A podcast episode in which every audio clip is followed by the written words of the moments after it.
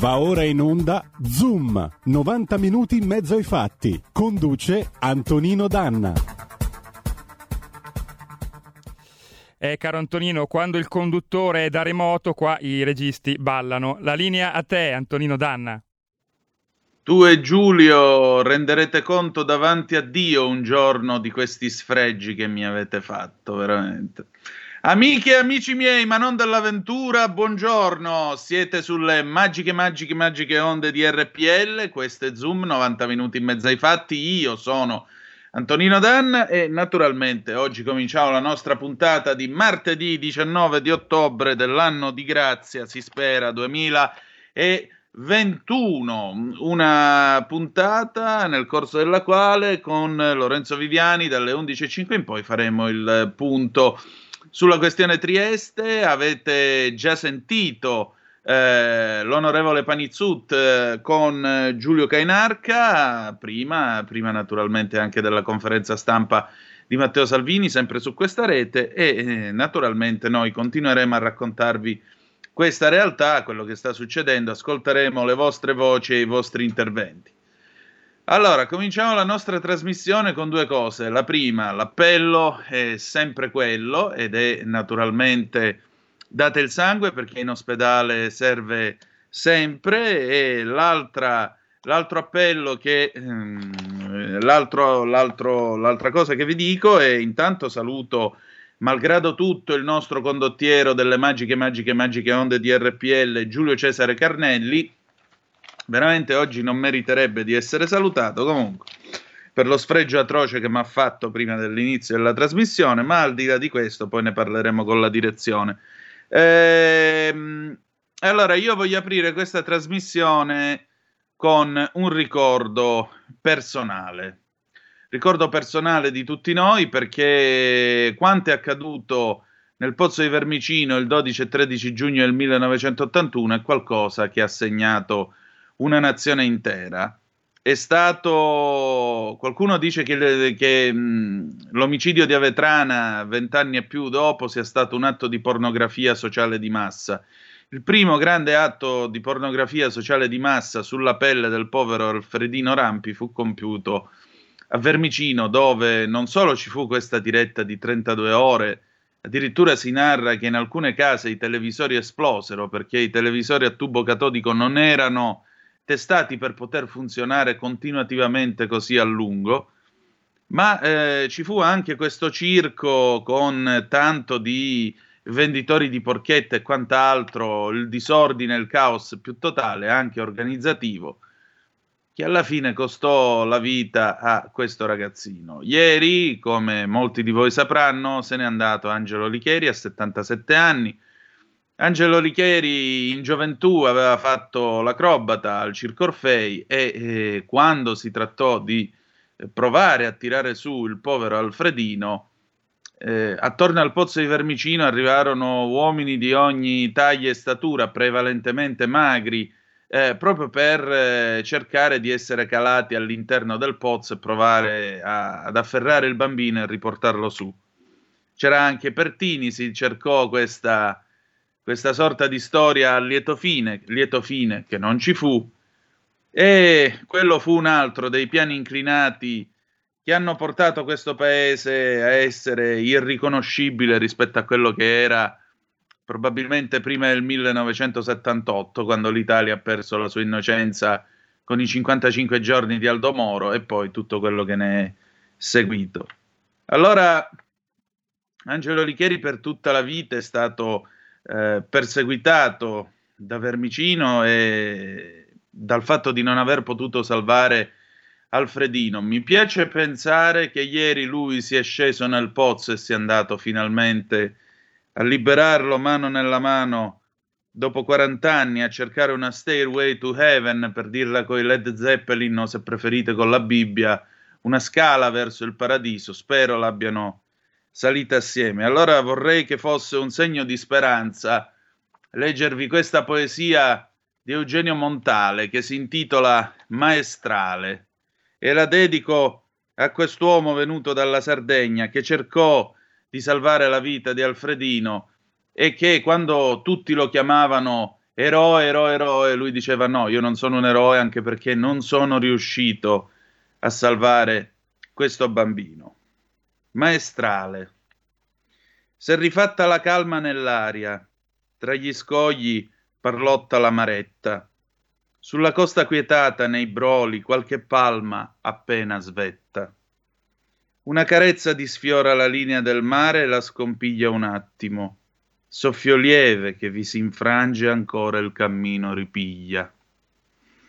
La meggia nella chiaria la vasta distesa, s'increspa, indi si spiana beata e specchia nel suo cuore vasto codesta povera mia vita turbata.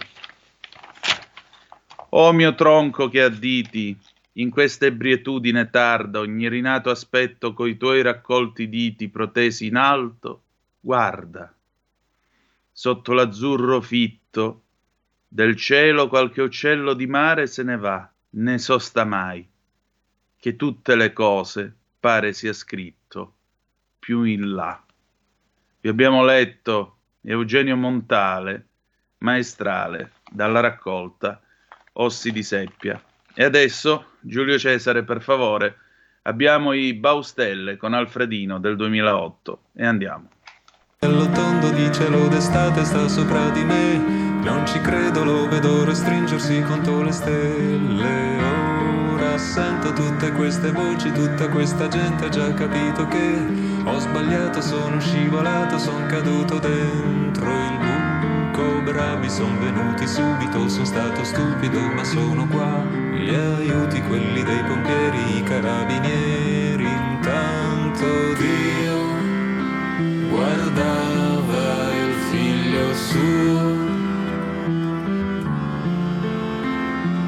E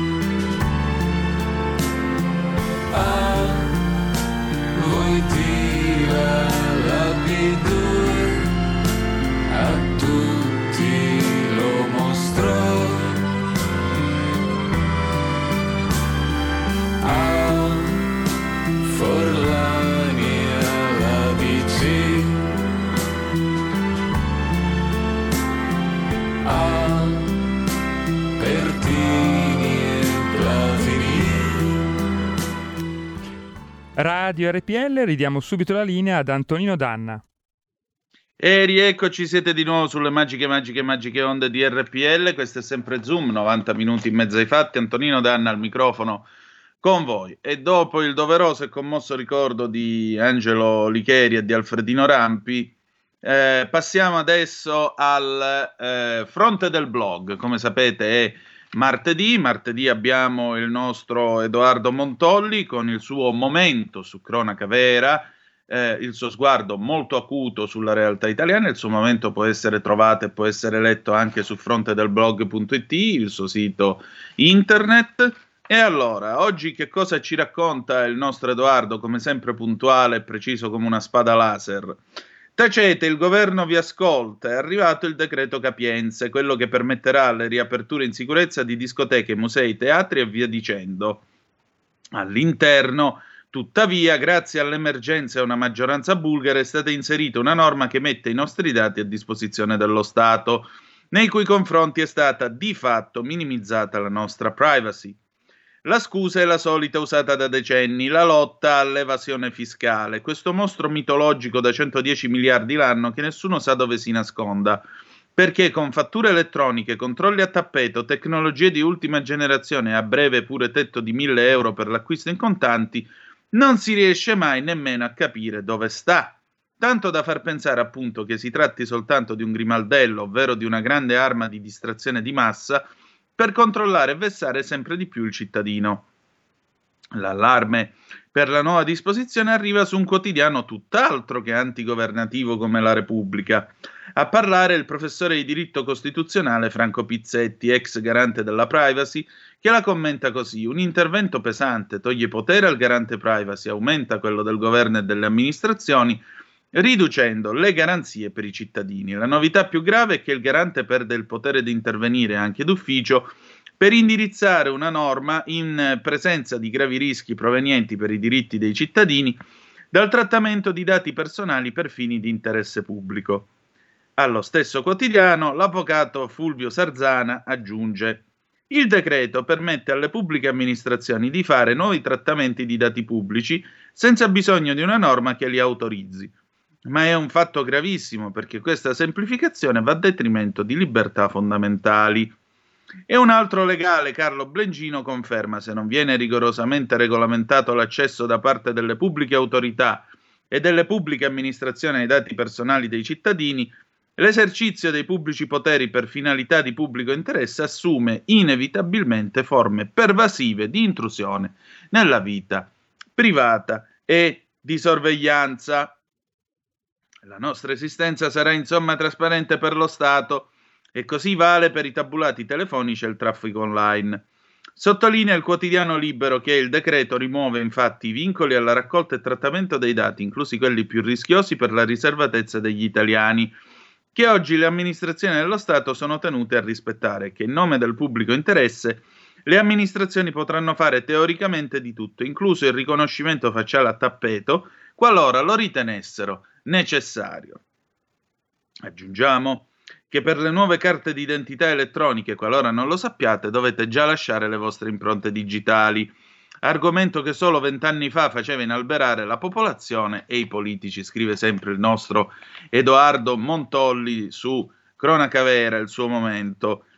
Era il 1999 e l'allora garante della privacy Stefano Rodotà manifestava tutte le sue preoccupazioni. C'è una grossa schedatura a livello europeo soprattutto i cittadini extracomunitari, ma anche di cittadini europei che sono nella condizione di essere schedati. E il rischio è che senza controlli adeguati sull'uso di questi dati possano diventare uno strumento di controllo poliziesco.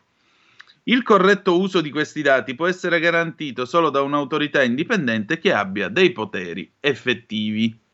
Questi poteri al garante in sostanza oggi vengono meno quando ci sia pubblico interesse all'amministrazione, ma attenzione, anche per l'esercizio di pubblici poteri a essa attribuiti. Il che ci porta a pensare ai nostri cellulari, dove abbiamo scaricato il Green Pass, gestito pure dall'app IO di proprietà della società Pago PA SPA del, Ministero dell'Economia, funzionante tramite SPID, l'identità digitale. In questo modo abbiamo intanto consentito l'accesso al governo allo strumento della nostra quotidianità Ulteriori modifiche alla privacy dove ci porteranno? Certo direte, è fantascienza anche solo pensare che un domani i dati contenuti nel telefono possano essere utilizzati quando diamo il consenso all'app, pure se per esigenze di pubblico interesse. E concordiamo con voi. Infatti l'interpretazione che si dà a queste semplificazioni, come le chiama Palazzo Chigi, è nel senso dei controlli, molto più invasivi, del fisco e la prevenzione di crimini come il revenge porn, però vent'anni fa era considerato fantascienza prendere le impronte digitali ai comuni cittadini e solo un anno fa nessuno si sarebbe sognato un lasciapassare per lavorare. In Cina poi la fantascienza è già diventata realtà, si chiama Sistema di Credito Sociale SCS ed è stato testato su larga scala nel 2020, l'anno della pandemia. Pechino ha sotto controllo tutte le abitudini degli abitanti, cosa comprano, come spendono, se pagano multe o se ritardano rate.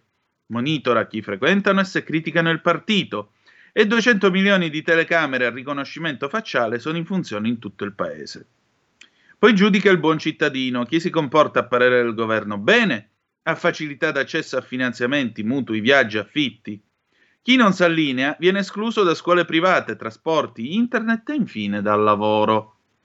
I peggiori nel punteggio vengono inseriti in una blacklist pubblica da cui uscire con lavori socialmente utili. Sistemi più o meno simili sono allo studio in Brasile e in Australia. Ma questa è l'Italia, si obietterà, non la Cina. Qui la libertà è sempre stata al primo posto. O no?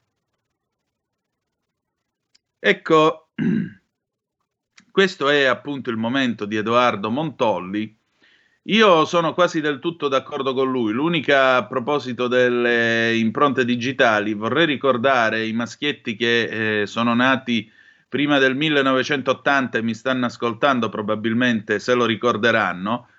Alla visita militare in quel lontano luglio 1998, a un certo punto un eh, soldato mi acchiappò la mano destra, la intinse in una specie di eh, spugna con l'inchiostro nero Pelican e poi mi ha fatto mettere tutte e cinque le dita della mano su un registro e questo registro, eh, che presumo sia ancora lì alla, alla caserma Florestano Pepe in quel di Catanzaro, e quel registro riporta ancora le mie impronte digitali. Vorrei ricordare tra l'altro che eh, Provenzano, se mal non ricordo, quando venne arrestato fu identificato sia per una ferita che aveva dietro, eh, la, la, la, mm, dietro il collo, perché era stato ferito negli anni 50, a suo dire, da una pallottola vagante, ma anche con i connotati che erano stati registrati durante il suo servizio per l'aeronautica militare. Quindi, come vedete,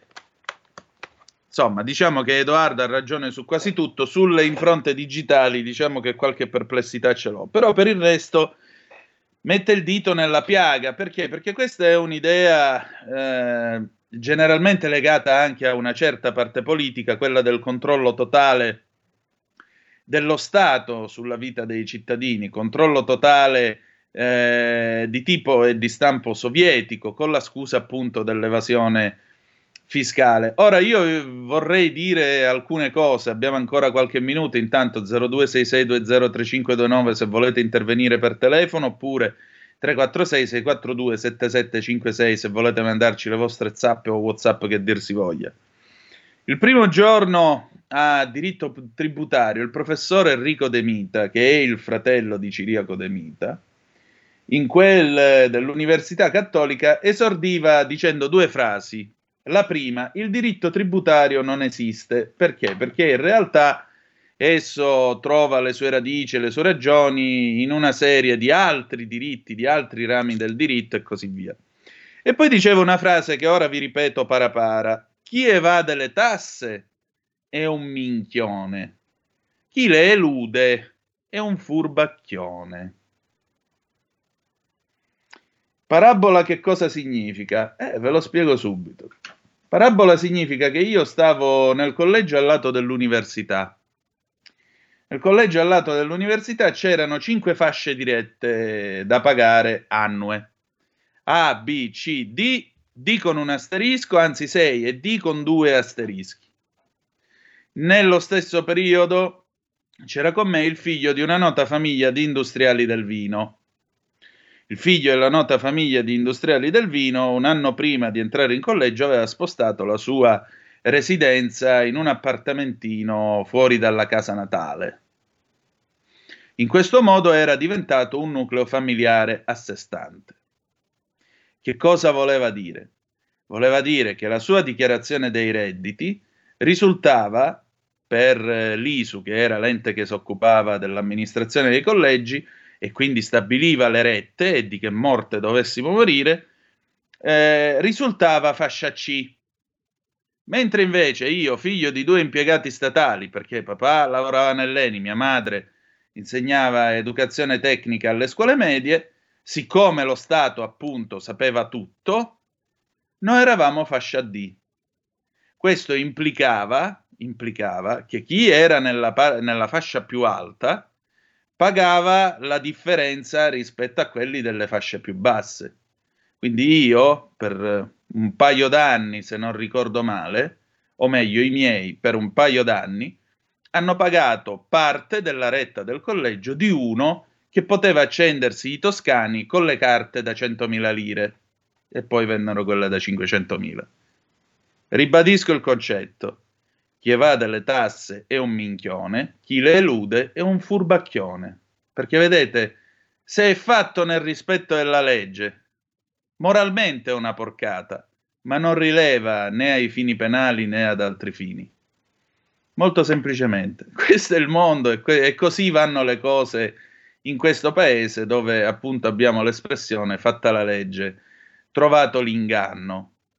Quindi la famosa lotta all'evasione fiscale, appunto, ha ragione Edoardo quando dice questo mostro, ma voi vi rendete conto che era il 1980 quando c'era, non mi ricordo, forse era Reviglio se non sbaglio, il mitico Reviglio, che arrivò e cominciò a imporre il registratore di cassa perché bisognava fare la lotta all'evasione fiscale, poi nell'83 lo scontrino obbligatorio, poi tutte le riforme che sono state fatte nel corso degli anni 90, li beccheremo tutti, li prenderemo tutti gli studi di settore no, perché gli studi di settore sono presuntivi, eccetera, eccetera, eccetera.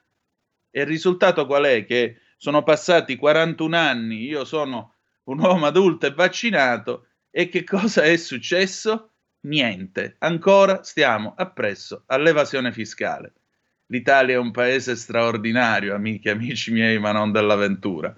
Adesso Andiamo in pausa e poi torniamo con un pezzo del 1973 che in realtà è un canto patriottico. Claudio Villa, La campana di San Giusto, se preferite, Le ragazze di Trieste. A tra poco. Il futuro appartiene a chi fa squadra. Le radio italiane si uniscono per giocare la partita da protagoniste. Nasce l'app Radio Player Italia. 140 stazioni in una sola rete. Scegli la tua preferita e ascolta il suono perfetto del digitale. Gratis, senza registrazione, senza interruzioni, compatibile con tutti i device. Le notizie, la compagnia, la musica scelta da chi la ama, la conosce e la vive. Scarica Radio Player Italia. Il futuro batte con la radio nel cuore. Anche RPL è disponibile su Radio Player Italia.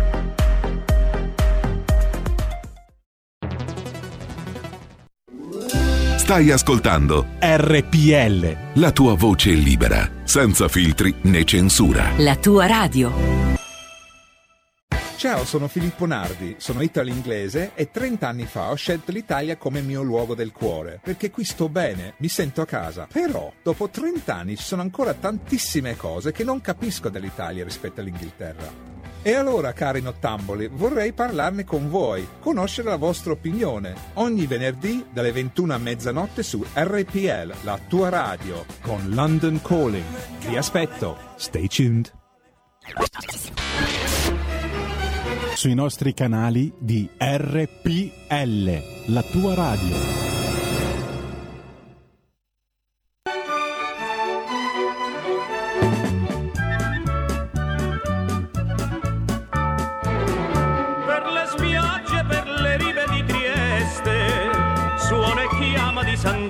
La campana. L'ora suona, l'ora suona non lontana, che più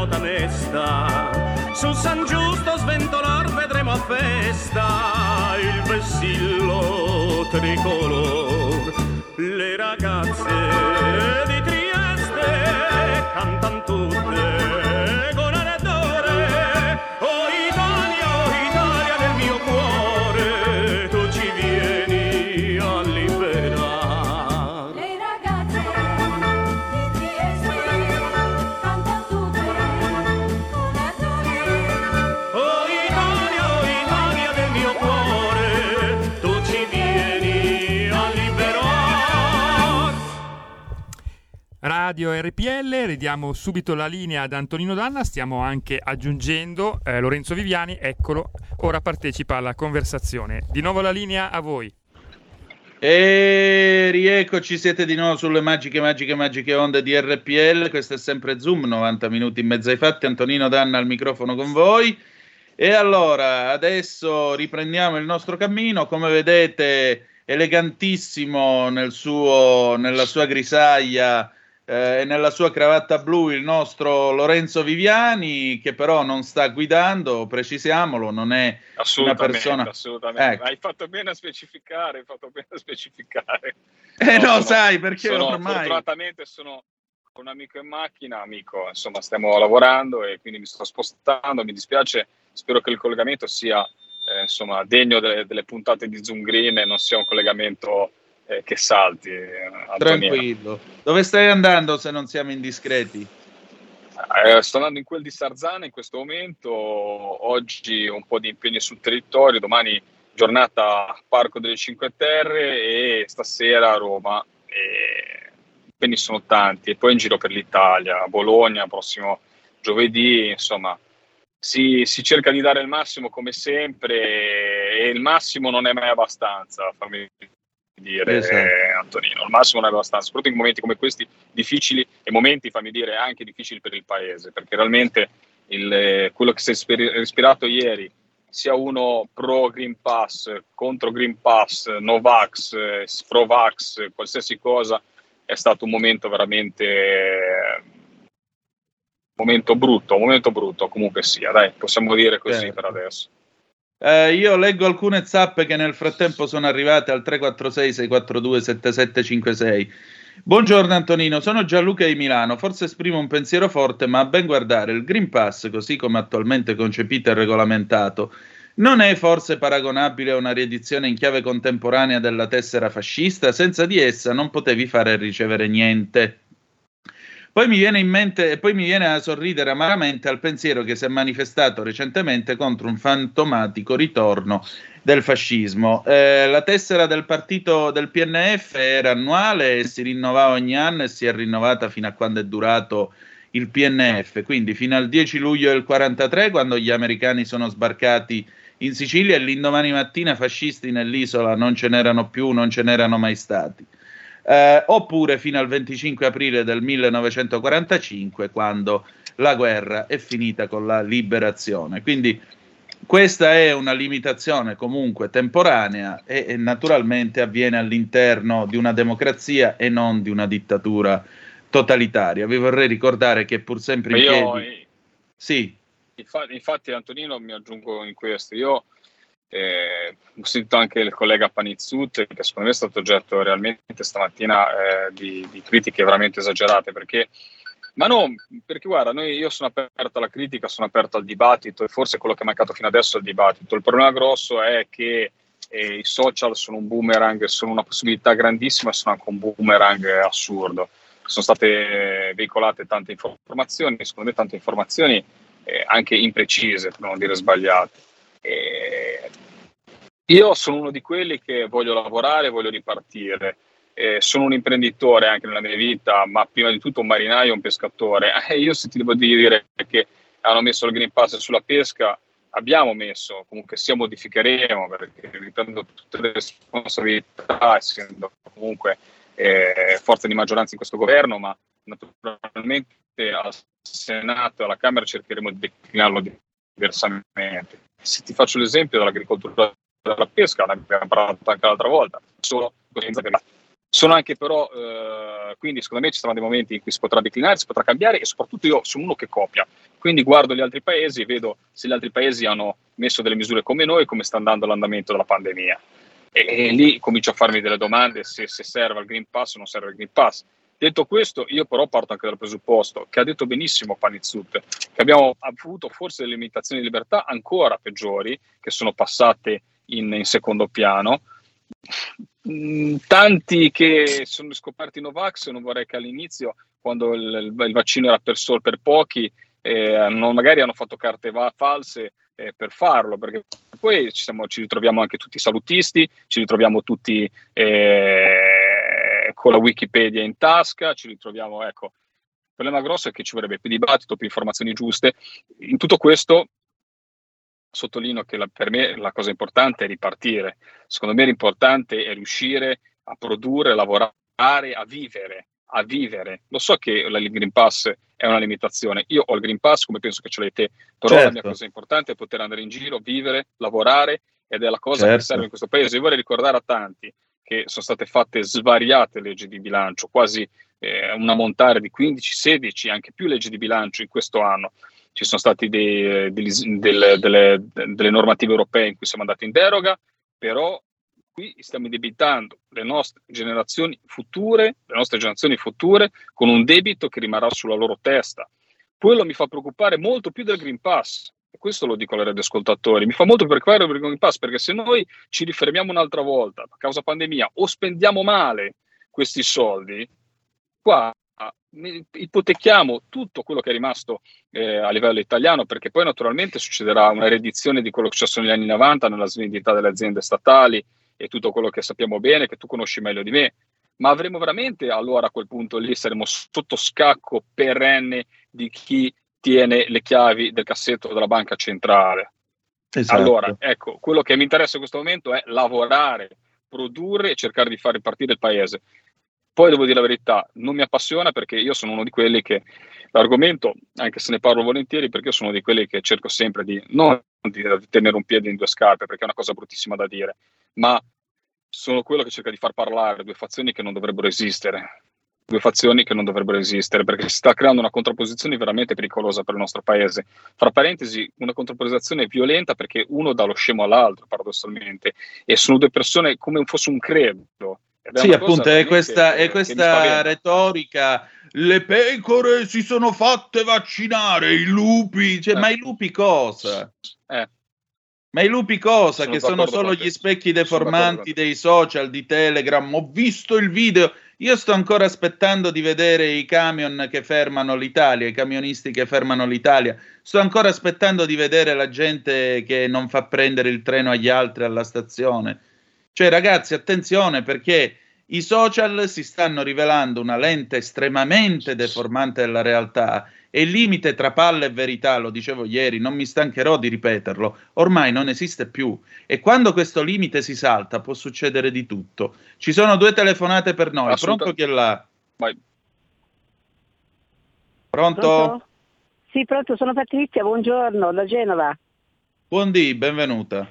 Buongiorno, voglio Buongiorno, intervenire solo sul fatto della tessera, che il Green Pass veniva equiparata alla tessera fascista. Direi proprio di no, perché eh, qui, cioè, se io avevo la tessera del PC potevo andare a lavorare, potevo fare altre cose, sempre in quell'ambito. Con quella del fascista non potevo fare niente, ma questa mi devo fare una puntura o mettere qualcosa nel naso. Cioè, è diverso, meglio allora la tessera fascista. Sotto questo aspetto è quella del PC, eh, non, non cambia niente. Va bene, questo è il mio intervento, grazie. Grazie, buongiorno. Seconda telefonata, pronto chi è là? Pronto, buongiorno, sono Luigi. Da tanti anni Ben- io vi messaggiavo, poi ultimamente, siccome usate WhatsApp, io non ce l'ho. Però oggi volevo semplicemente eh, dare un messaggio a Matteo Salvini. Eh, vorrei dirgli se ha capito che la politica non si fa solo con le buone intenzioni perché io ho capito la, la- la manovra di Salvini, che voleva condizionare i malanni di sinistra entrando in un governo che aveva già la maggioranza. Io credo che lui si sia fidato sia del capo dello Stato sia di Draghi.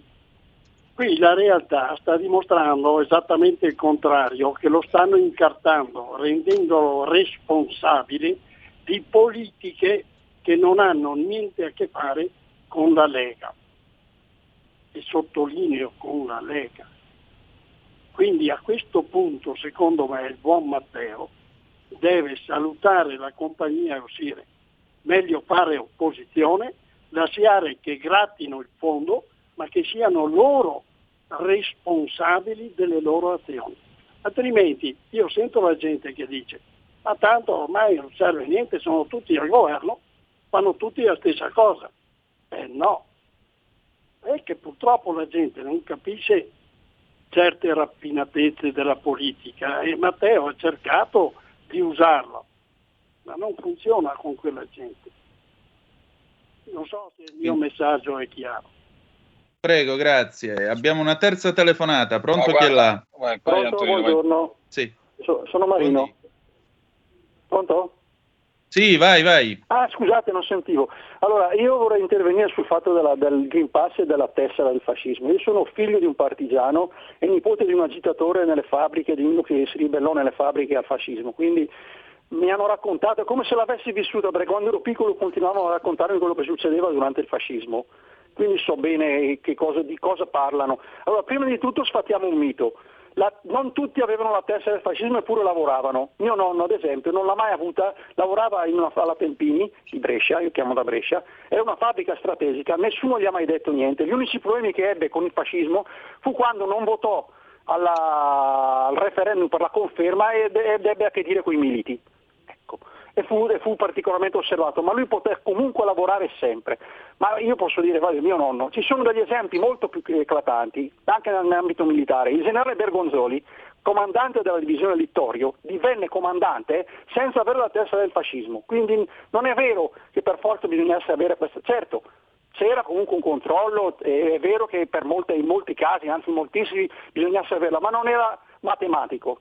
Poi ultima cosa, e poi concludo, se fossimo stati veramente in un regime dittatoriale, visto che io qualcosina ho visto in Polonia cosa è successo con Jaruzelski e da destra o sinistra, quando il regime è regime, se ci fosse stato veramente un regime, una dittatura ieri a Trieste, col cavolo che la polizia sarebbe intervenuta solo con gli idranti e con qualche lacrimogeno. Lì non avrebbe nemmeno consentito il, il- diciamo, il bloccare il porto perché i porti sono strutture di interesse nazionale che approvvigionano la nazione di importanti derrate e materiali. Non avrebbero nemmeno consentito e se fosse comunque riuscito qualcuno a occupare il porto sarebbe, stato, sarebbe praticamente macellato a manganellate lì sul posto. Questo volevo dire. Quindi smettiamola di parlare a sproposito Green Pass, comparare il Green Pass con la tesa del, del- del fascismo. Anche perché Mussolini nel periodo fascista non mise mai provvedimenti in caso di epidemie di questo genere. Grazie e buona giornata. Grazie, grazie. Fammi aggiungere una cosa, ti posso raccontare un aneddoto, Antonino, per stemperare. Io sono nipote, quindi bisnipote, perché era il mio, il mio bisnonno, eh, che si rifiutò di prendere la tessera del fascio e venne licenziato dal comune, anzi venne licenziato e picchiato, licenziato e picchiato, e però poi nel dopoguerra si rifiutò anche di prendere la tessera del Partito Comunista. Quindi insomma bisogna sostenere proprio, bisogna riuscire a garantire sicuramente la libertà. Io mm, purtroppo ce l'ho all'interno del DNA il fatto di, di essere e di rimanere un uomo libero da quel punto di vista lì. Però ecco, da quello, quello che ti volevo dire, vedi però la contrapposizione che ne parlavamo prima, anche all'interno del nostro partito, è inutile dircelo, ma come all'interno del- del- del- del- del- della nostra nazione in questo momento. Eh, uno ti chiama, la Lega deve eh, avere la politica contro il Green Pass, sostenendo che la Lega è... Poi risentiamo, sicuramente io penso sia un altro militante, comunque un sostenitore, perché RPL comunque sia, a copre tante anime, ma penso che l'ascoltino chi comunque segue un partito politico di riferimento che è quello della Lega, almeno, e, e che ti dice insomma un'opinione completamente diversa. Fra parentesi, eh, soprattutto nel primo ascoltatore, che insomma rispetto per la sua opinione e tutto, però dicendo che insomma quella è la politica. È il fatto di avere la eh, verità in tasca oppure di dire anche sul discorso è una cosa, io ti dico, da vaccinato mi dà molto fastidio come, come la prima ascoltatrice eh, passare da stupido, fra parentesi eh, lo ricordo sempre sono un biologo e quindi magari qualcosa in più rispetto al comune radioascoltatore, insomma la, che si è fatto la cultura, ma non per cattiveria, perché ognuno ha il suo mestiere. E quindi magari insomma chi eh, sai che io non mi piace, non mi arrogo il diritto di parlare di cose di cui non conosco, però magari qualcosa in più sui vaccini lo so E ecco, vorrebbe si rimette a fare tutto le- eh, e si mette a fare discorsi sul vaccino, sulla punturina di quanto sono stupidi e caproni chi se l'è fatta, la punturina chiamata così. Ecco, eh, cerchiamo un attimo di riportare, io rispetto a ognuna tutte le posizioni, ma cerchiamo di non darci dei fessi a vicenda. Tu hai fatto un bellissimo discorso prima, perché si alimenta la contrapposizione, si alimenta la, la tifoseria da stadio su argomenti che non dovrebbero avere tifoseria da stadio. Io lo sai che uno la penso sulle proteste, io quando vedo i portuali, vedo le persone che manifestano, sono sempre dalla loro parte, almeno in parte, almeno in parte faccio gioco di parole, perché comunque sia la protesta, se fatta bene, se legittima, se rispetta i canoni della protesta, se è una protesta gandiana che non, che non fa- che non- che non è violenta e che non rompe vetrine, io non, non posso trovarmi, naturalmente deve essere una protesta che non limita la libertà altrui e che deve essere limitata nel tempo perché se naturalmente blocco ferrovie, treni, trasporti pubblici, ora per non parlare del porto di Trieste, poi è naturale che debba avere un momento in cui si viene fatta, se, a parte che non sono mai autorizzate in questo caso, ma poi deve esserci anche un momento di, di, di, di, arbitrio, di arbitrio giusto, perché poi naturalmente nel momento in cui io ho la libertà di scioperare, devo anche pensare che non posso eh, la mia protesta farla, eh, soprattutto le- si fa l'effetto contrario, come è successo molte volte. Quando io mi ricordo una protesta che feci nel 2015, ti racconto questa cosa qua con mio padre, che tu conosci bene perché è stato in mare con lui, Come e no? esordi dicendo facciamo una, una protesta gandiana con questi, insomma, tutti pensavano pescatori ignoranti, invece, e ci siamo sdraiati tutti per terra davanti al mercato itico di Spezia fermando il, il- perché ha detto fermi noi, fermi tutti, ferma la commercializzazione, fermo le esportazioni, fermo le importazioni, era il momento del caro gasolio che fra parentesi si sta rappresentando anche in questo momento purtroppo. E quindi Sì, il ecco, barile ha stato superato gli fatto- 83 dollari, infatti. Vai, vai. per- però, è sta- però è stato fatto veramente una cosa dimostrativa che ha giustamente provocato un danno, ma io mi ricorderò sempre il fatto che i pescatori a un certo punto, perché c'erano i commercianti che avevano preso le, le- naturalmente già del pesce da fuori, sapendo che la pesca era ferma, magari non essendo partecipi al nostro sciopero, sbagliando loro, però noi abbiamo esordito dicendo guardate, perché poi arrivò la polizia, gli diciamo guarda, state a sentire, qua siamo 15-20 armatori, armatori della pesca, quindi non parliamo di ricchi, eh, però ci siamo detti, state a sentire, sai cosa facciamo? Vi paghiamo il pesce che c'è all'interno. Non perde nessuno, però sulle tavole oggi degli spezzini della provincia di Spezia, pesce di importazione con i pescatori fermi non ce ne arriva.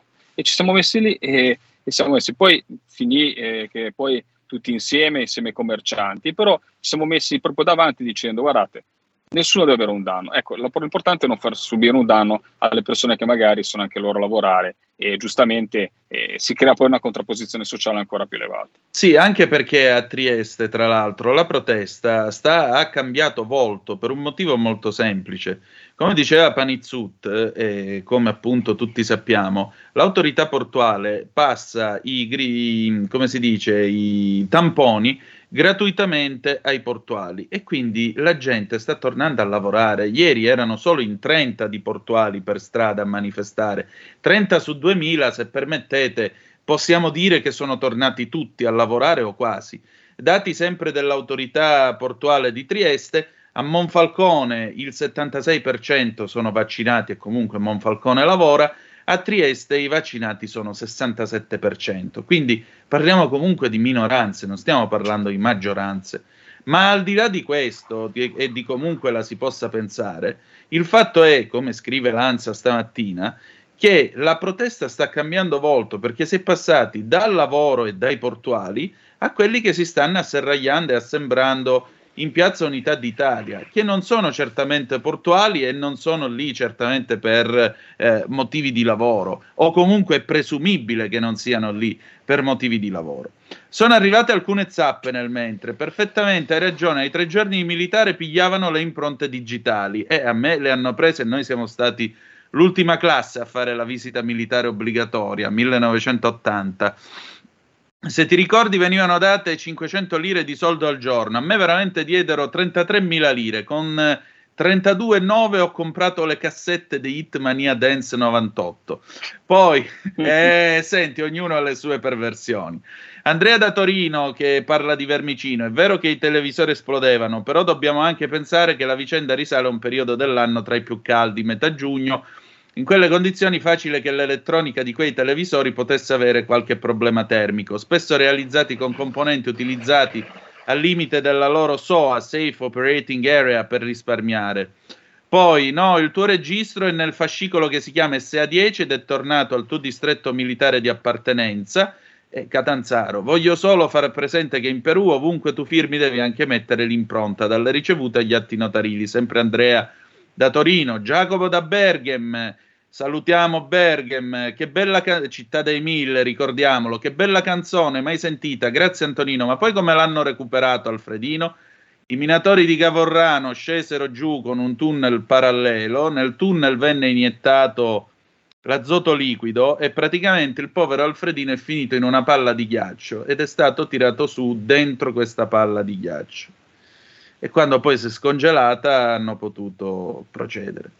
Quelli che ovviamente l'hanno riportato su all'interno di questa palla di ghiaccio. Quelli che non vogliono vaccinarsi bloccano la città. Io che sono vaccinato, dov'è la mia libertà? Non posso andare a passeggio? Mario da Monza e Brianza. Ancora, ma pensate che l'astensionismo sia dovuto solo per il problema del Green Pass? Pessimo errore, Fernando da Verona. Infatti non è dovuto a questo.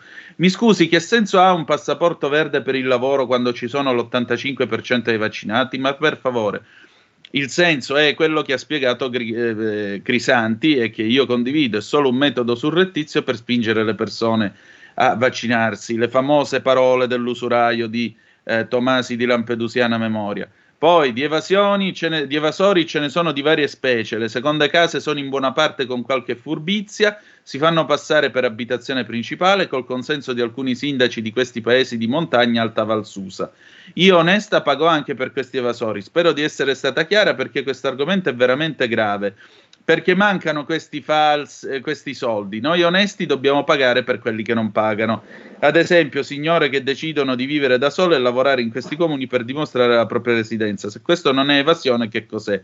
Infine, Alessandro da Brescia, forse non sarà una dittatura, ma sicuramente è una dominazione finanziaria con molte sfaccettature. V- voi avete sentito quello che parlava della Polonia di Jaruzelski, uno dei miei più cari amici aveva 18-20 anni nel 76-77 in Argentina e vi garantisco che vivere in una dittatura e dover andare a dormire ogni notte in un posto diverso perché non sai se dei tizi arrivano con la macchina, ti mettono dentro al bagagliaio, te le danno, ti drogano, ti chiudono in un sacco a manettate e poi ti buttano sull'Atlantico da un aereo, beh, quella è una dittatura. Non mi pare che in Italia sia successo questo stanotte. Eh, altre due telefonate per noi, pronto chi è là? Pronto? Sì. Salve, sono Mario, chiamo da Varese. Salve Antonino e Benvenuto. buongiorno anche all'altro signore. Eh, lei parlava prima dello sciopero dei camionisti, guardi, non mi faccia sindacalista, nel senso che secondo me il, sind- il sindacato e i sindacalisti hanno rovinato il mondo del lavoro in totale, dal dipendente al piccolo imprenditore all'imprenditore, perché quello grosso non gli fanno niente, tanto è vero che non pagano tasse in Italia nei paradisi fiscali e loro non dicono niente, sono proprio la rovina dell'Italia sindacati i sindacalisti, a mio modo di vedere. E per quanto riguarda la dittatura, noi siamo già in una dittatura, io ho una microimpresa, siamo io e mio fratello facciamo un culo rettangolare da quando eravamo bambini e come me ce ne sono ma, tantissimi, la stragrande maggioranza, e paghiamo il 68% del, di tasse allo Stato di quello che noi facciamo. E questa non è una dittatura, ma di cosa stiamo parlando? Qui non bisogna fare sciopero, bisogna andare tutti con i libri contabili alla Camera di Commercio e chiudere le attività. E vogliamo il reddito di cittadinanza, lo danno a chi non fa un cazzo, non faccio più un cazzo neanche io, voglio anch'io i soldi, voglio vedere come fanno andare avanti, quello sarebbe l'unico sistema. Scioperi superini per che cosa? Ti danno il contentino di 5 centesimi indietro del gasolio e vai avanti. Quella settimana che hai perso di, di lavoro per fare lo sciopero, devi andare a chiedere un prestito in banca e hanno ancora loro il coltello dalla parte del manico. Cioè, eh, secondo me, non so, non ci se non ci fermiamo veramente, cioè ma chiudere tutti, non ci salviamo più. Mi scusi, salve, buona giornata. Prego, io non ho fatto il sindacalista, semplicemente quando giravano voci, ah l'Italia si ferma, abbiamo visto il video, i camion non si muovono, bravi camionisti, qua là. sono andato a guardare le telecamere sul sito della società autostrade e il traffico girava regolarmente. Ragazzi, attenzione perché i social network sono, specialmente in questo momento, una lente deformante. Abbiamo un'altra telefonata, pronto chi è là? Eh, chi vuol che sia. Oh, immenso, buongiorno, Manzoni con noi.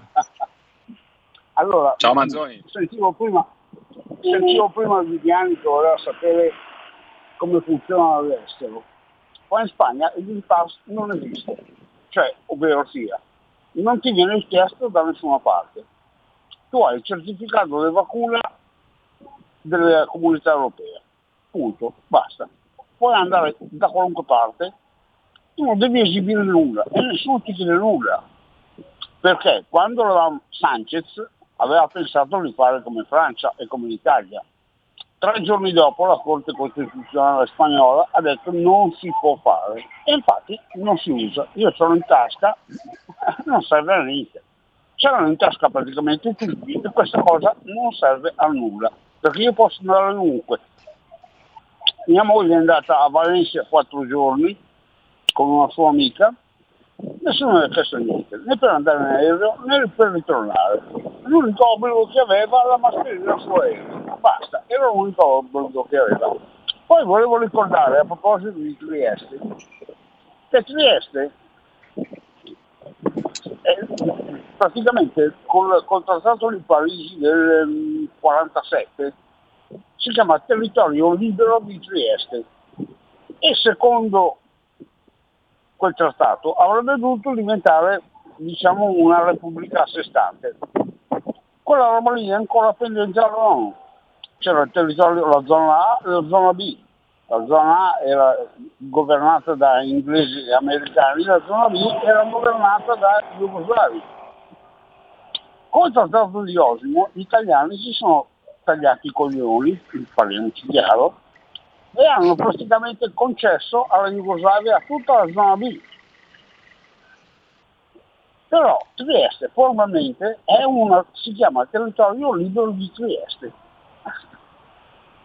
Il porto, infatti, il porto è il porto internazionale, è una zona franca, completamente zona franca. Ok. Vedete voi.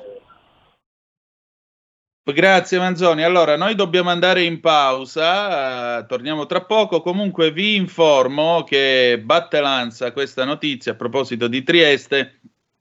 Prosegue la eh, protesta in città, ma in Piazza Unità d'Italia, sapete quanti sono i manifestanti? Circa 200. A tra poco.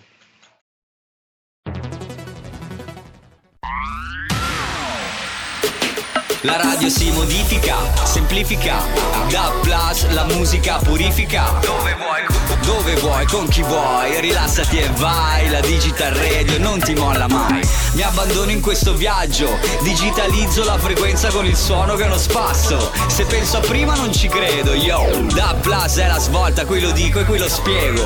Digital Radio, il suono perfetto. Dub Plus.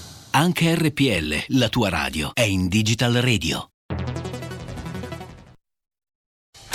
Porta con te ovunque RPL la tua radio. Scarica l'applicazione per smartphone o tablet dal tuo store o dal sito radiorpl.it. Cosa aspetti? Radio RPL, ridiamo subito la linea ad Antonino Danna e a Lorenzo Viviani, rubiamo ancora qualche minuto prezioso a Lorenzo che non penso che brami per correre in Parlamento alle 14 a sentire la, l'informativa della Lamorgese.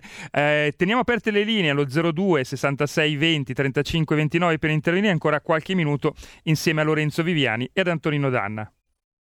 Lorenzo, allora, eh, il nostro ascoltatore di prima, eh, prima del Manzoni, diceva eh, io pago il 68% in tasse, questa mi sembra già una dittatura. Che vogliamo fare? Non mi fare parlare, guarda, no? io sono contento di avere eh, nella squadra, insomma, eh, che nella squadra sono, sono io che sono all'interno di una squadra importante con all'interno persone come Bitonci, Gusmeroli, tanti economisti bravi come Bagnai e Borghi e devo dire la verità su questi argomenti, sulla flat tax, sul fatto di abbassare il cuneo fiscale, sul fatto di riuscire a dare delle imprese la voglia, perché vedete, io lo- ne parlo magari a tanti lavoratori dipendenti che sono eh, magari in ascolto. Il fatto di voler fare impresa è naturale, un rischio enorme, è un rischio che però ti deve dare la soddisfazione. Quando un imprenditore si ritrova a creare realmente qualcosa, a dover dare una montagna di soldi allo Stato, parliamo di, di imprenditori naturalmente come penso che siano tanti in Italia, eh, onesti e che pagano le tasse, poi si ritrovano alla fine dell'anno a dover dare una montagna di soldi a uno Stato che è uno Stato che ti tratta da delinquente 99 su 100 e ha un rapporto sbagliato sicuramente con le imprese che va riformato, ma soprattutto uno Stato che non ti dà servizi, che non ti dà una mano, che ti fa stare Esatto. ore in attesa per un documento. Allora, ecco, la voglia è quella, te lo dico chiaramente, l'ho detto più di una volta. Io, se do- io ho costruito, ho- mio padre ha costruito, io ho continuato l'attività di una fam- di famiglia di cui sono innamorato, con tanti marinai, siamo tre imbarcazioni, andiamo in mare tutto, ma se io, se io avessi questa attività, l'avessi spostata in Australia, dove come pescatori sono zero tagliati con zero, siamo molto più bravi noi, come dicono a bordo, da me dicono questa espressione zero tagliato con zero. Come no? O anche Eh. zero carbonella o zero cocò. Eh, però, ecco, io se dovessi andare in Australia con la mia attività, altro che tre imbarcazioni, una flotta costruirei con la loro tassazione, una flotta costruirei con le imprese, con il, con il rapporto, con il ministero che ti chiama e ti chiede di cosa hai bisogno. Cioè, è fantascienza da noi. Quindi io Esatto. sono molto d'accordo con i ascoltatori, ma sono anche d'accordo e ti lascio la- l'ultimo mio pensiero che i problemi in questo momento del nostro paese sono tanti. Io non voglio sottovalutare il problema Green Pass, soprattutto c'è tanta gente che è sensibile a questo argomento, ma rendiamoci conto che abbiamo veramente il, il modo di ripartire e soprattutto avremo il modo di cambiare qualcosa. A me la cosa che mi fa arrabbiare in questo momento è che si centralizza tutto sul tema Green Pass, mentre realmente dovremmo pensare a come vogliamo il mondo di domani, perché sono delle sfide importantissime, ci sono dei fondi a debito, ricordo sempre a debito, molto elevati, parliamo di 220 miliardi che devono essere spesi bene, che possono cambiare il futuro dei nostri figli.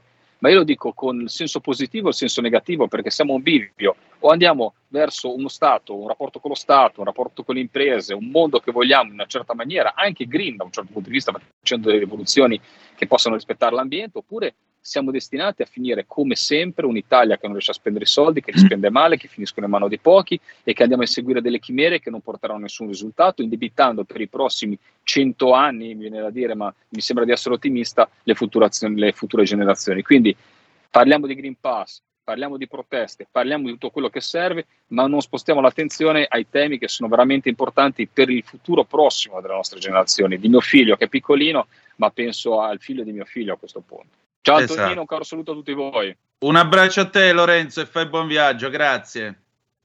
Ciao. E allora eh, io ringrazio Lorenzo Viviani e a conclusione, a commento di tutto quello che è accaduto, di questi eh, di tutti quelli che appunto hanno questa retorica, le pecore, i lupi, che devono fare la rivoluzione e così via, e poi si ritrovano in 200 a manifestare. Ah, ieri sera pure il Corriere della Sera, edizione Milano, ne dava, ne dava notizia stamattina, erano in 200 a Milano nel presidio di solidarietà a Trieste. Allora io vorrei il- raccontare una parabola, una parabola ra- laica, diciamo così. Ma, diceva uno, questa volta par proprio che i milanesi abbiano voluto far davvero. Basta, domani al più tardi si saprà qualcosa. Mi pento di non essere andato a Milano stamattina, diceva un altro. Se vai domani, vengo anch'io, disse un terzo, poi un altro, poi un altro.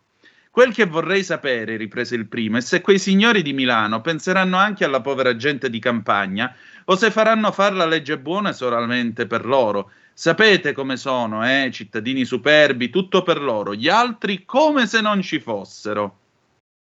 La bocca l'abbiamo anche noi, sia per mangiare sia per dir la nostra ragione, disse un altro, con voce tanto più modesta quanto più la proposizione era avanzata. E quando la cosa si sia incamminata, ma credette meglio di non finir la frase. Del grano nascosto non ce n'è solamente in Milano, cominciava un altro con aria cupa e maliziosa, quando sentono avvicinarsi un cavallo. Corrono tutti all'uscio e riconosciuto colui che arrivava gli vanno incontro. Era un mercante di Milano che andando più volte l'anno a Bergamo per i suoi traffici Era solito passare la notte in quell'osteria e siccome ci trovava quasi sempre la stessa compagnia, li conosceva tutti. Gli s'affollano intorno, uno prende la briglia, un altro la staffa. Ben arrivato, ben arrivato. Fatto buon viaggio, buonissimo. E voi altri come state? Bene, bene, che, buone, che buone, che nuove ci portate da Milano. Ah, ecco quelli delle novità, disse il mercante smontando. Oggi, cari amici, ci manco poco che non fosse una giornata brusca come ieri o peggio.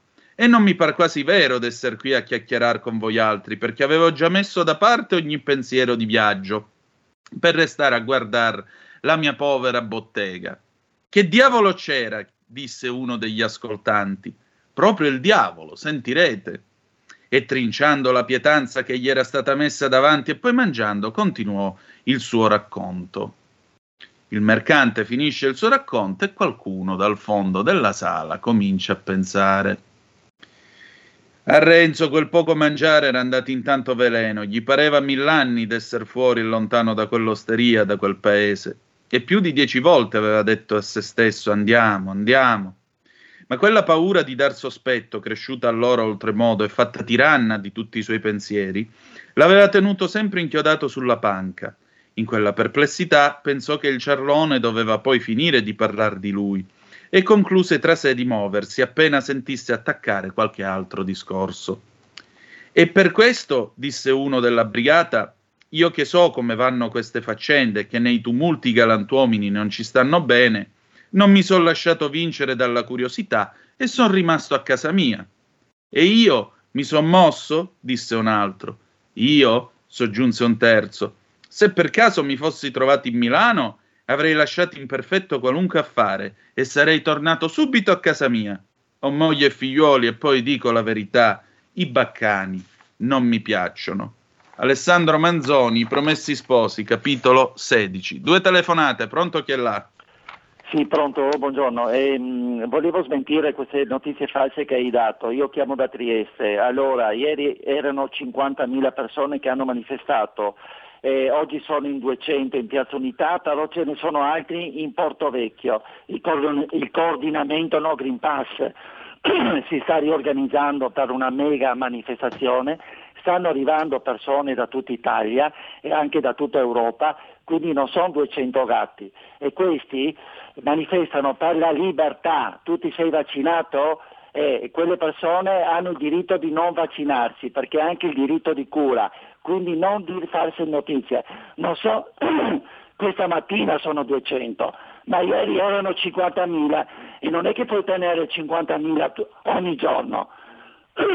Scusa, intanto quindi si stanno Perdonami, la fonte dei 50.000 da dove arriva? Cosa? La tua fonte che dice che erano Ma quella è la 50.000, fonte, da dove arriva? presente, la Piazza Unità era tutta piena, co- può contenere 100.000 persone, quindi cosa, cosa parli, dai?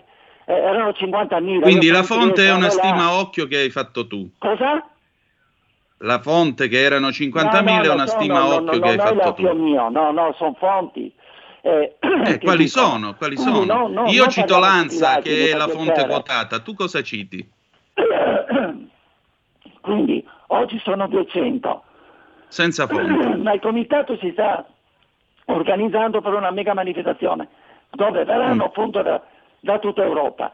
Quindi la gente ha il diritto de- di cura e, e lottano per la libertà, va bene? E se per te questo non è importante, non so, sarcasticamente dici che sono rimasti in 200, 200 Pensa, per me è così importante Ma che sono sono due 200 giorni che ci sto facendo una puntata e venerdì sono tre, per cui come fai a dire che non è importante? Uno. Secondo, io sto dando delle notizie e sto raccontando qualcosa. Tu telefoni qui, mi dici che non è vero niente che erano 50.000 ieri. Ti chiedo qual è la fonte, dici ho le mie fonti. Benissimo, ne prendo atto. Io ti cito l'ANSA. L'ANSA dice che in Piazza Unità d'Italia a Trieste sono 200 persone. Dire che sono 200 persone, e che cosa, che cosa ti cambia a te? Dov'è l'offesa? Dov'è la falsa notizia? Adesso- sono 200 adesso- persone in Piazza Unità d'Italia, questo scrive Scusa. l'ANSA. Scusa, adesso sono le 200 persone, ma ieri erano 50.000. Non, Non erano 50.000 50.000 persone perché il massimo che sono arrivate nelle fonti che vengono citate, che cioè i fonti? giornali Ma figurati e le agenzie, il massimo che è stato 15.000.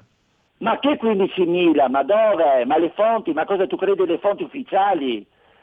E invece devo credere a mio cugino, perdonami, abbi pazienza, io cerco di fare il giornalista, non l'agitatore di professione, scusami. Comunque, per quanto riguarda la libertà di non vaccinarsi, nessuno ha imposto, eh, cioè non è che chi non si vuole vaccinare viene portato a forza in una USL, gli fanno la puntura, come dice appunto il nostro, il nostro Viviani. Quindi dov'è che manca la libertà? Possiamo discutere dell'utilità del Green Pass. Abbiamo detto più volte in questa trasmissione che è un metodo surrettizio, lo ha detto lo stesso Crisanti. Ma una volta che abbiamo detto questo, da qua a pigliare e dire che diamo notizie false, vi prego. Altra telefonata, pronto chi è là? Quanto è dura cercare di fare una radio obiettiva, è, è- è basata sulle fonti e non sulle tifoserie, mamma mia. E ti Ciao, Marco. uno- ciao Antonino, e ti parla uno che non è vaccinato e che non si vuole vaccinare perché io rischio la vista. Però non mi accettano, non mi accettano il certificato del mio specialista, che è da, è da quando avevo 17 anni che mi cura. Quindi mi permetti, ma mi fido più del mio specialista che di un medico vaccinale. Comunque non era di questo che volevo parlare, anzi o perlomeno posso soltanto forse accennare questo, che l'applicazione così rigida delle procedure anti-Covid in Italia rispetto ad altri paesi come ad esempio la stessa Francia vicino a noi, la stessa Germania dove mi sembra che i vaccinati arrivino al 60% e non di più o addirittura la Spagna, dipende dal- da quel trattato che l'Italia firmò con la Lorenzin, se non vado errato, nel 2014 dove il nostro paese si sarebbe fatto capofila nella lotta contro le pandemie. Io all'epoca non capii il perché, però adesso ci sono arrivato. Il mio- la mia telefonata di oggi però voleva essere riferita ai sindacati. Si parla spessissimo che i sindacati hanno tradito i lavoratori. Forse tradito no, però si sono fatti gli affarucci loro, già a partire dalla metà degli anni Ottanta quando abbatterono la scala mobile, che così eh, praticamente ha fermato il potere d'acquisto dei salari rispetto all'inflazione. Ma vogliamo anche parlare di cosa hanno fatto i sindacati quando l'Italia con Prodi decise le delocalizzazioni? Io non ho visto schiere di sindacalisti alla testa di cortei con migliaia o centinaia di migliaia di persone in giro per l'Italia. Anzi, secondo me, se non ricordo male, è passato anche tutto sotto traccia. Ed è per questo che in molti casi non- la gente non si fida nemmeno più dei sindacati, perché non hanno fatto un granché per i lavoratori negli ultimi 40 anni. Lo stesso Umberto Bossi, e poi chiudo, definiva i sindacati la quarta stampella del governo, visto che la terza era la Confindustria. Tutto qua e vedremo cosa succederà. Ci sarà da ridere anche con il governo Draghi. Ciao, grazie. Vediamo che cosa succede, grazie. Altra telefonata, pronto chi è là? Tocca a me? Sì. Ecco, ciao Antonino, sono Pietro. Io eh, da. Bergamo, da Bergamo. Io ho doppia vaccinazione e Green Pass, però io Mm. eh, a- a- per tirarla corta ti ho mandato un video che ti dà la, ti dà la giusta prova di ieri a Trieste. Se lo vuoi mandare in onda dura pochissimo, così almeno trovo io fatto il video? Poi che cosa ritrae questo video? Fonte del video? Guardalo, che sui, sui telefonini ti danno le piazze vuote in realtà poi ti fa vedere la piazza è piena. Se vuoi vederlo, almeno ti rendi Sì, conto. ma la fonte qual è? La fonte qual è? Perché io non voglio essere uno degli avvelenatori dei pozzi, Eh, vabbè. uno che gioca ad alimentare questa continua neanche io. contrapposizione. Antonino, io non sto giocando, io ti do la fonte giusta. Se vuoi mandarla, la mandi, se non Chi vuoi la mandarla, fonte? pace. Non c'è per Gior sordo di chi non lo vuol capire. Ciao. Ti sto chiedendo chi è la fonte che ha girato questo video. Io non mando video anonimi, io non mando audio anonimi. Questo è il punto. Io faccio il giornalista, faccio informazione e devo dare, perché questo è il mio dovere professionale, informazioni verificate o verificabili. Verificate o verificabili. Questo è il punto. Perché se no, qui il limite tra palla e verità, non esistendo più, ci permette di affermare tutto il contrario di tutto. Se l'ANSA dice che in piazza Unità d'Italia a Trieste ci sono 200 persone, è una fonte verificata che lo dice.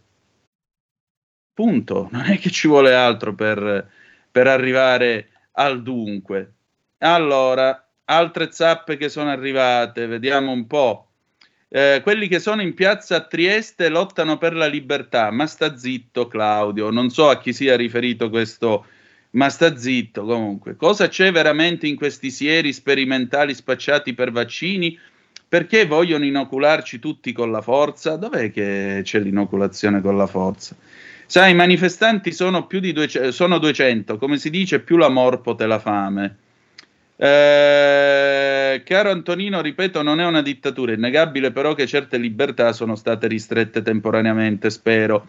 Ma come ha detto Draghi, lui non segue le direttive della politica, ma quelle dell'UE. Questa è democrazia, Alessandro da Brescia. Noi abbiamo, noi abbiamo firmato i trattati istitutivi dell'Unione Europea e prima ancora della Comunità Economica Europea e nell'istituzione eh, di queste due comunità, che poi è diventata appunto l'Unione Europea, gli Stati membri si obbligano a dare allo- alle norme che arrivano dalla, come si dice, alle norme che arrivano da Bruxelles una preminenza, secondo il tipo di norme ovviamente, le direttive, le direttive self-executing e così via, rispetto al diritto nazionale. Da questo concetto che è contenuto nei trattati istitutivi, tra l'altro si sono distaccate sia la Polonia che l'Ungheria eh, la Polonia in questi giorni, lo sapete, c'è una, una, sentenza della Corte Costituzionale e nei prossimi giorni faremo una puntata con il nostro amico Vladimiro Regiok, che molti di voi eh, ricorderanno, proprio per discutere di questa decisione. Allora, triste che anche RPL si allinei al mainstream. Per Trieste ieri, or, eh, ieri ci sono le immagini in diretta, mi dispiace Danna, ma non ti comprendo, Enio.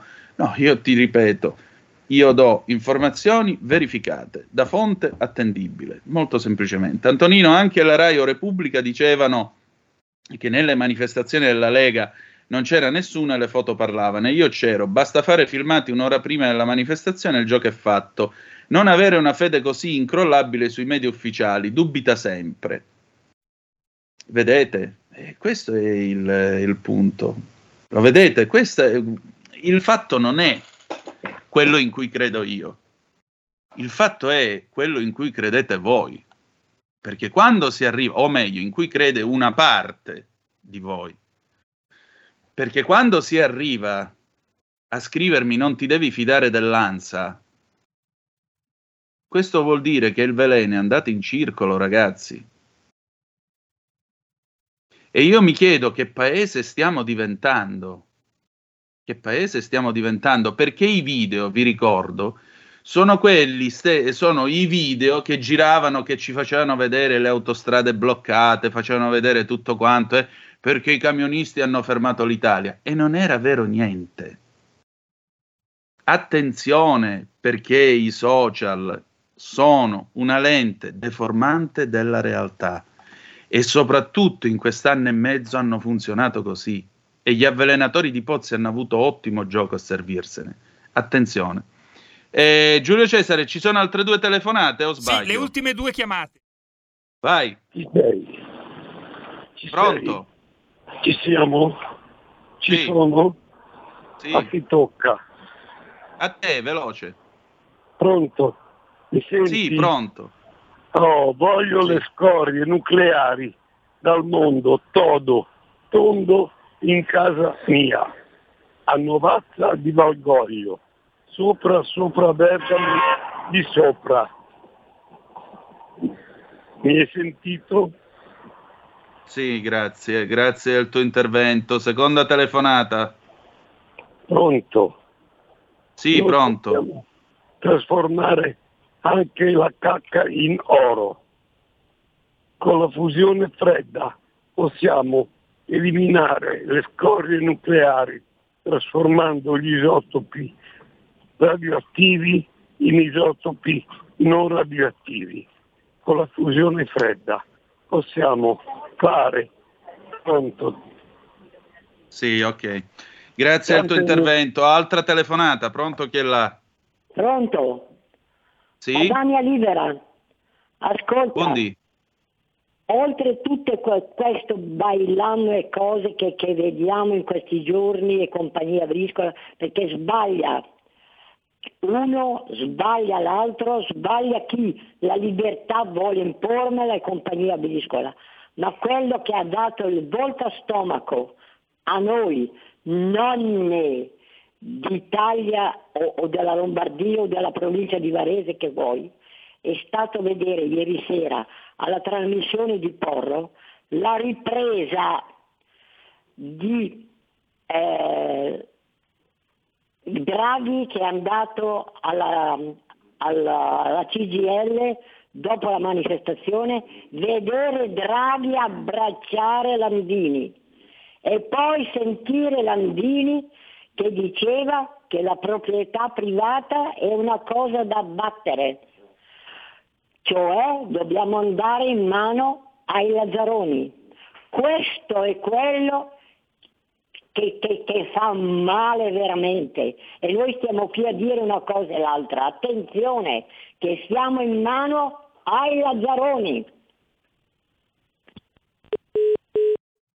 Oh, questa di Landini che ha detto che la proprietà privata va abbattuta la sto sentendo adesso. Comunque, torniamo a noi. Il Presidente del Consiglio è andato a portare la solidarietà del governo, governo nel quale è presente anche la Lega, vi volevo ricordare, mh, nei confronti della CGL che è stato oggetto di un attacco da parte, di un assalto da parte di Forza Nuova. Assaltare i sindacati non è democrazia, è molto semplice il concetto.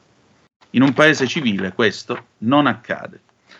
Bene, siamo arrivati alla fine della nostra trasmissione, si sono fatte le 11.53, quasi 11.54, io voglio ringraziare Lorenzo Viviani per la sua presenza, ma voglio ringraziare tutti e ciascuno di voi per la vostra partecipazione oggi. Il tema, come vedete, continua a essere sensibile, noi continueremo in qualche modo a seguirlo e continueremo a fare la nostra parte. Tra l'altro oggi avete sentito appunto l'onorevole Panizzut che ne parlava eh, con Giulio Cainarca, noi abbiamo dato voce ovviamente a tutti e ciascuno di voi, però mi raccomando cerchiamo di mantenerci nell'ambito di, info- di fonti verificate e attendibili perché non è il video anonimo, non è l'audio anonimo, ci hanno detto che o non ce lo dicono, quello che può essere informazione.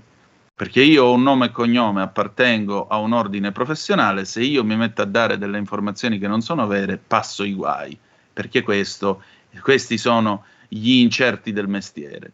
Per cui a maggior ragione io non passo eh, video non verificati e non passo audio anonimi o fonti a mio cugino. Mi spiace, ma io faccio il giornalista e ho un dovere professionale da rispettare, perché vedete, è un dovere professionale che prima di tutto è rispetto nei confronti di chi riceve il servizio da me e siete tutti e ciascuno di voi. Questo è il mio rispetto nei vostri confronti.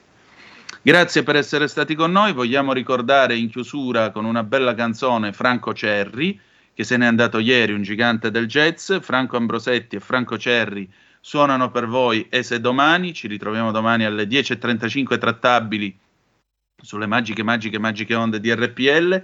Grazie per essere stati ancora una volta con noi e ricordate che the best is yet to come, il meglio deve ancora venire. Vi ha parlato Antonino Danna. Buongiorno.